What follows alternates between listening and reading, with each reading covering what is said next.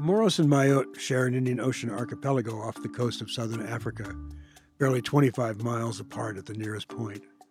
But you can almost measure the distance in light years. Comoros is desperately poor and devoutly Muslim.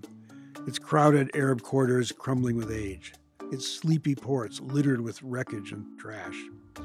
It has lived through some 20 military coups, successful and otherwise, in its 35 years of independence. Mayotte is France, an overseas state as French as Hawaii is American. It is also mostly Muslim, but a quick glance around shows a different character entirely. Mayotte, with its own problems, is hardly a promised land, but its per capita GDP is nine times higher than the Comoros. It offers social benefits, free health care, and a good education. And it's a half open back door into the European Union. Perhaps 40,000 people have drowned trying to reach Mayotte over the last decade, most likely a higher toll than the Mediterranean has taken on North Africans bound for Europe. They crowd into small open boats called kwassa kwassa after a Congolese dance that undulates like rough, angry seas. If caught, they are locked in overcrowded pens and then sent home. Comoros coastal waters produce little because Spanish and French fleets decimate fish stocks farther from shore.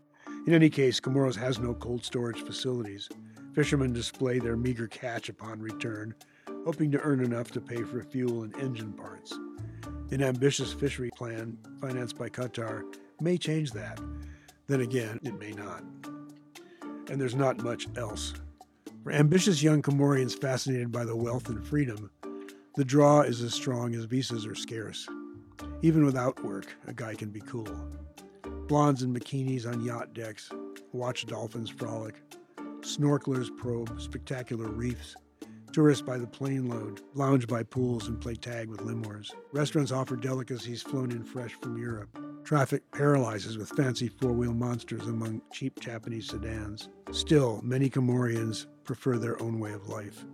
The Mari, ethnic cousins of Comorians, earn far less than Frenchmen on contract from the mainland.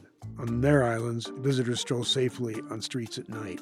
In Mayotte, tension is palpable. Petty crime is rife and strikes are frequent. Unemployment tops 50%. Police crack down hard on illegal immigrants. Bound to tradition, they follow their old ways of markets and mosques and family gatherings. If life is hard for Comorians, at least it's their life. Mort Rosenblum for Monocle.